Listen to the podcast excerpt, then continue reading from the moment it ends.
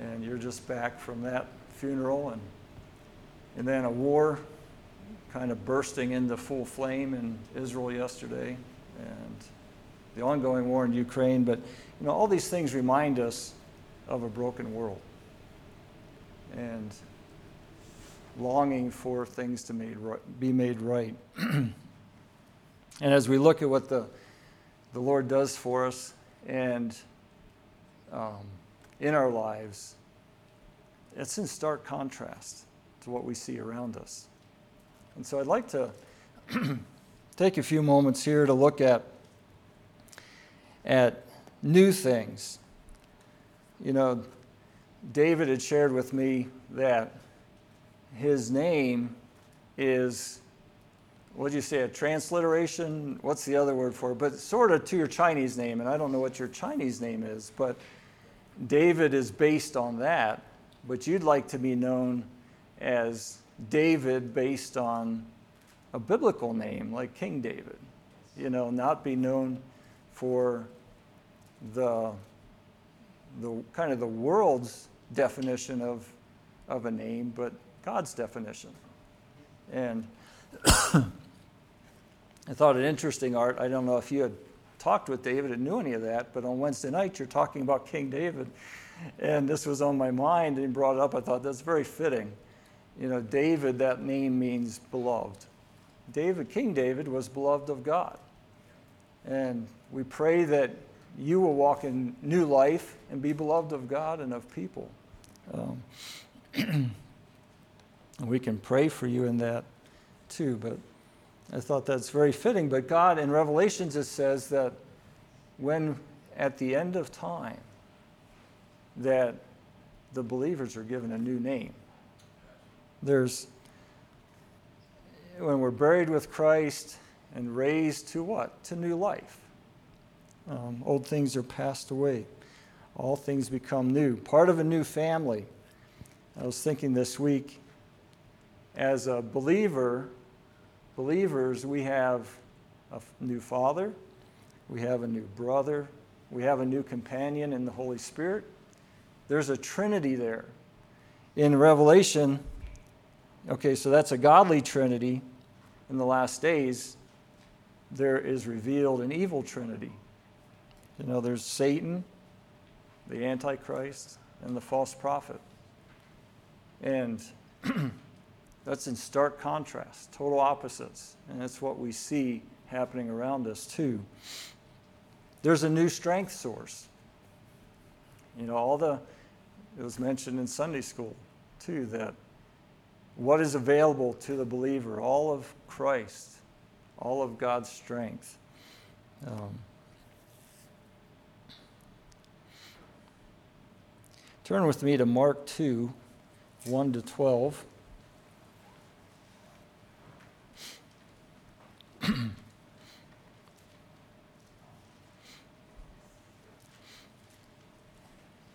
Mark 2 1 to 12. Jesus says in here, it's an example of, he said, I can forgive sins. And again he entered into Capernaum after some days, and it was noised that he was in the house, and straightway many were gathered together, insomuch that there was no room to receive them, no, not so much as about the door. And he preached the word unto them, and they came unto him, bringing one sick of the palsy, which was borne of four.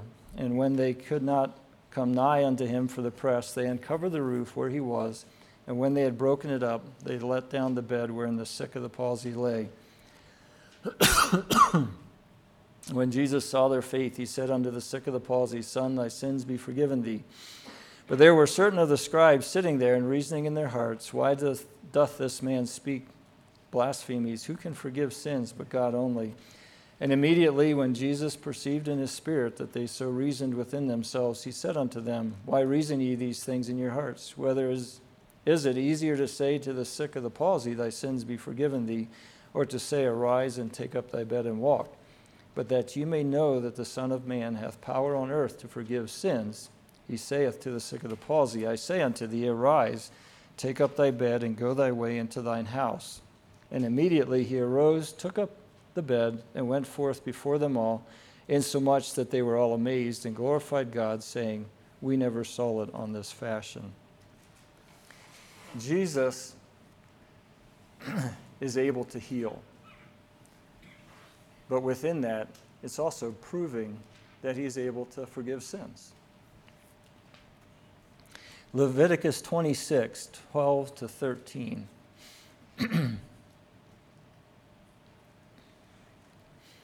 this has been a, a favored verse for a while here of mine. God says in verse 12, And I will walk among you, and will be your God, and ye shall be my people. I am the Lord your God, which brought you forth out of the land of Egypt. The land of Egypt is a picture of bondage, a land of servanthood. We are in bondage before coming to Christ to the enemy, to the evil one. And God says here, I am the Lord your God, which brought you forth out of the land of Egypt, that ye should not be their bondmen you're not going to be their slaves anymore. And I have broken the bands of your yoke and made you go upright. You're not going to be bent under the burden of a slave master anymore, but you'll be able to walk upright in freedom. Isaiah 54, 1 through 17.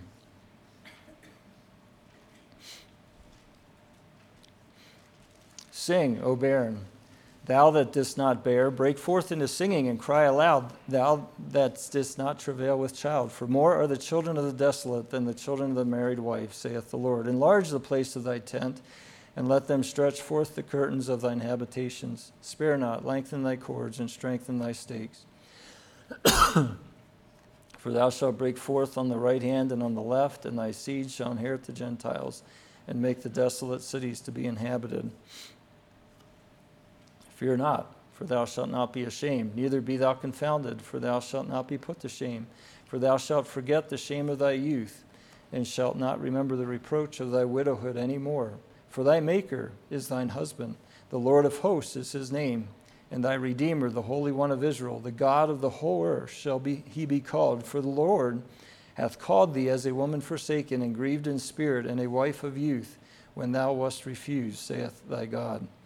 For a small moment have I forsaken thee, but with great mercies will I gather thee. In a little wrath I hid my face from thee for a moment.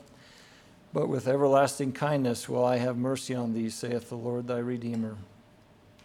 For this is as the waters of Noah unto me. For as I have sworn that the waters of Noah should no more go over the earth, so have I sworn that thou that I would not be wroth with thee nor rebuke thee. For the mountains shall depart and the hills be removed, but my kindness shall not depart from thee. Neither shall the covenant of my peace be removed, saith the Lord, that hath mercy on thee. O thou afflicted, tossed with tempest, and not comforted, behold, I will lay thy stones with fair collars, and lay thy foundations with sapphires. And I will make thy windows of agates, and thy gates of carbuncles, and all thy borders of pleasant stones and all thy children shall be taught of the Lord, and great shall be the peace of thy children. In righteousness shalt thou be established. Thou shalt be far from oppression, for thou shalt not fear, and from terror, for it shall not come near thee. Behold, they shall surely gather together, but not by me. Whosoever shall gather together against thee shall fall for thy sake. Behold, I have created the smith that bloweth the coals in the fire, and that bringeth forth an instrument for his work and I have created the waster to destroy. No weapon that is formed against thee shall prosper, and every tongue that shall rise against thee in judgment thou shalt condemn. This is the heritage of the servants of the Lord, and their righteousness is of me, saith the Lord. It's a picture of a father saying that my children are going to have a beautiful place to live, and they will be victorious because of me there at the end. This is the heritage of the servants of the Lord, and their righteousness is of me.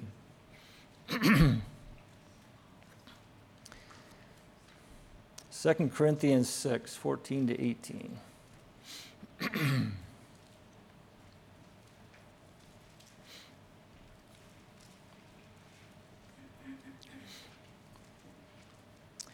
Be ye not unequally yoked together with unbelievers. For what fellowship hath righteousness with unrighteousness? And what communion hath light with darkness?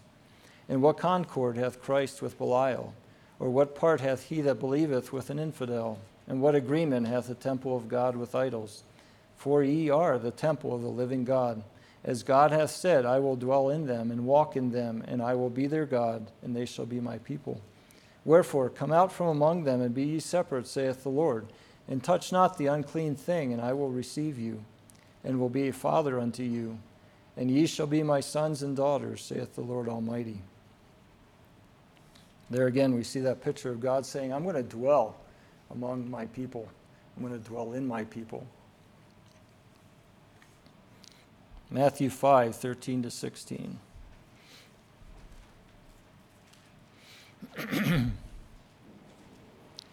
Here we see, as believers, we are the salt of the earth and the light of the world. Verse 13 Ye are the salt of the earth, but if the salt have lost his savor, wherewith shall it be salted? It is thenceforth good for nothing, but to be cast out and to be trodden under foot of men. Ye are the light of the world. A city that is set on an hill cannot be hid.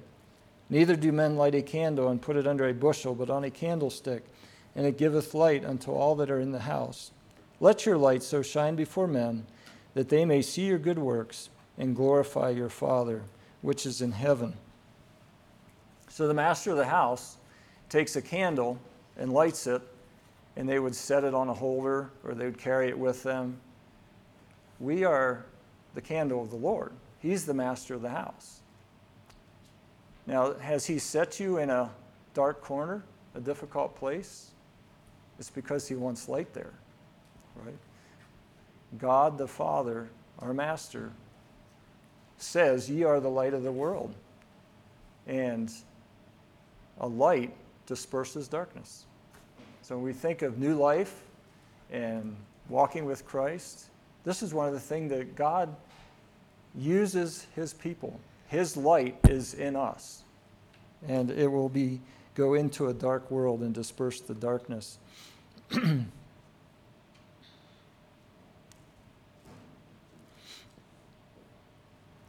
Proverbs 3 13 to 18.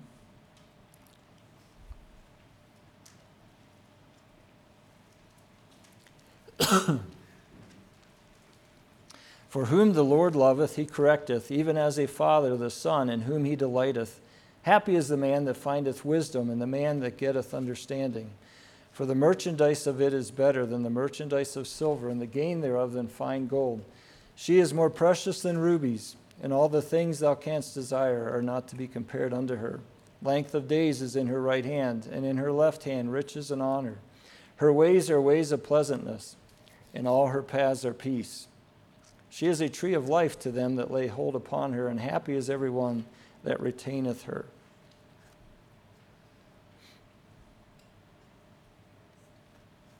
Wisdom and understanding are with God, and we don't find them anywhere else. And so, in coming to Christ and identifying with Him, being buried with Him, and raised to new life, that is wisdom wisdom and understanding come from that our relationship with God. Psalm 18 verses 2 to 4 The Lord is my rock and my fortress and my deliverer, my God, my strength, in whom I will trust, my buckler and the horn of my salvation, and my high tower. That's a good verse to meditate on all the things that God is in our for the believer, for his people. Verse 3 I will call upon the Lord, who is worthy to be praised. So shall I be saved from mine enemies. we see the, the Shunammite woman in a, in a lesson today, in the Sunday school lesson, calling on God. She went to the man of God. I will call upon the Lord in so will I be saved from my enemies. Verse 4 The sorrows of death compassed me, the floods of ungodly men made me afraid, the sorrows of hell compassed me about, the snares of death prevented me. In my distress I called upon the Lord and cried unto my God. He heard my voice out of his temple, and my cry came before him, even unto his ears. God is our rock, our deliverer, the horn of our salvation. And we we can call on Him and be rescued.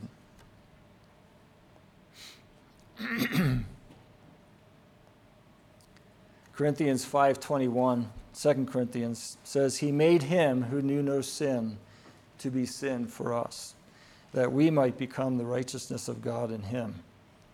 Sin is a fundamental relationship. It is not wrongdoing, but wrong being. It is deliberate and determined ind- independence from God. Other faiths deal with sins, plural. The Bible alone deals with sin. the revealed truth of the Bible is not that Jesus Christ took on himself our fleshly sins, but that he took on himself the heredity of sin that no man can even touch. We cannot deal with our sin nature, only Christ can. A distinction must always be made between the revealed truth of redemption and the actual conscious, conscious experience of salvation in a person's life. I think what that's saying is the difference between knowledge and experience. I can't just know that redemption is available. I need to submit to God, submit to Christ, submit to that burial. And, a, and baptism is a picture of that, of submitting to being buried with Christ, being raised to new life. I'll read that again. A distinction must always be made between the revealed truth of redemption and the actual conscious experience of salvation in a person's life. Am I walking with Christ? Am I going to Him in my need when temptation is overwhelming? When discouragement comes? Am I actually going to Christ? Or do I just know that He redeemed mankind? Which one is it for me? As a question for all of us. Those readings were out of Oswald Chambers' uh, devotional book, The Nature of Reconciliation. Okay, at this time, David's going to share his testimony of coming to Christ and his desire for baptism. And then following that, we'll go to the lake, and um, David has also asked for prayer. And I wrote down the prayer requests that you had, and I can't find them. I don't know what I did with them. So I'll, I'll ask you again for them, or you can share them if you want to publicly. And then after the baptism, we'll gather around you and pray for you there at the lake. And then the if no one got the message, the picnic lunch today is, um, I mean, we're going to stay at the lake for lunch instead of coming back here. So, um, okay, David.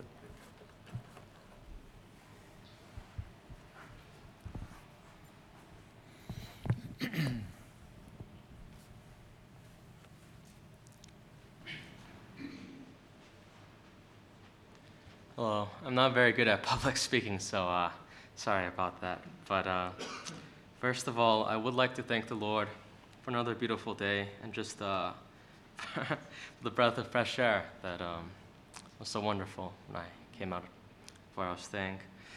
Uh, and before I say anything else, I would like to pray to the Lord that He guide my tongue and my heart so that what may come from them and what may come out of them is pleasing before Him.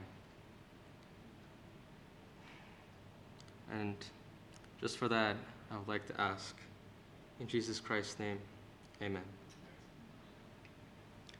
So, my testimony, or how I got saved by the Lord, how I got saved by Jesus Christ, um, this was a while ago, I think about two or three years ago. During that time, I was going through some really tough things, and my relationship with my mother was really bad. I was um, I, I said a lot of things I shouldn't have said. I even told her at one point she should go die. And at some point, I was even physically violent with her. And that was, was very terrible. It's very terrible of me. And um, at that time, you know, after a while, I did ask for forgiveness, but she wouldn't for- forgive me. And then, um, unfortunately, that led to just another shouting match between us. Although, in hindsight at least, to some degree, it was fortunate because that was how it led to my salvation by the Lord. But in any case, after that, for a few days, you know, my heart, it felt really dried and shriveled. It felt really shriveled up like a husk, very dry husk. And then um, for a few days after that, I just, I tried to ignore it, you know, like I tried to go on with the rest of my life, just pretend like nothing ever happened. Uh, I even, I even tried uh, to read and reread some of my favorite stories again, just to distract myself from kind of like the pain and the discomfort that was in my heart. And um, you know how when you're reading stories, sometimes the stories can seem alive to you, like the characters, the setting, and all that. So I was reading for a while, just try to get my mind off of things, just try to distract myself from it all. But even during that period, like even the stories themselves, even if they were still ongoing, they felt dead to me. Like they were just pointless, and everything was kind of dead in a sense. And I think that kind of reflected the state of my heart at that time. And my heart at that time was dead too. So again, that went on for a few days. And still I tried to distract myself. But at some point, just when I was in the kitchen, I think even, uh, I just I felt like I couldn't go on like that any longer, and um, that if it kept on going like that, then I would be going to hell. So one day, just in desperation, you know, I got down on my knees on my bed, and I prayed to our Lord Jesus Christ that He might be able to save me, to forgive me, forgive me of my sins, and just all the terrible things I'd said and done to my mother. And you know, when I woke up that next morning, my heart, it actually had been restored again. It had been given living water, in a sense, because my dried husk of a heart had been restored. And I just, I wanted to thank Jesus for that, and thank the Lord for saving me, and just for bringing me salvation. So yeah, in that sense, I just want to say amen. Yeah.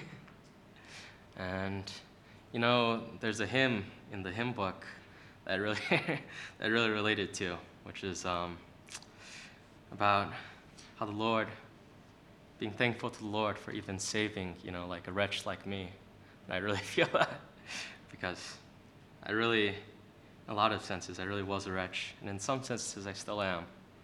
But I trust in the Lord and I just wanted to say, wanted to pray that um, whatever evil and sinfulness is in me might eventually be destroyed, hopefully, even with this baptism, and that, yeah, that I might be purified before the Lord and be kept clean before the Lord in the way I live my life and just in my mind, my body, my spirit and my soul. And just in those things, I would pray for purification and to be made to stay clean as well. And um, yeah, so just in terms of those things, I would say, in Jesus Christ's name, oh Lord, please grant me those things. And amen.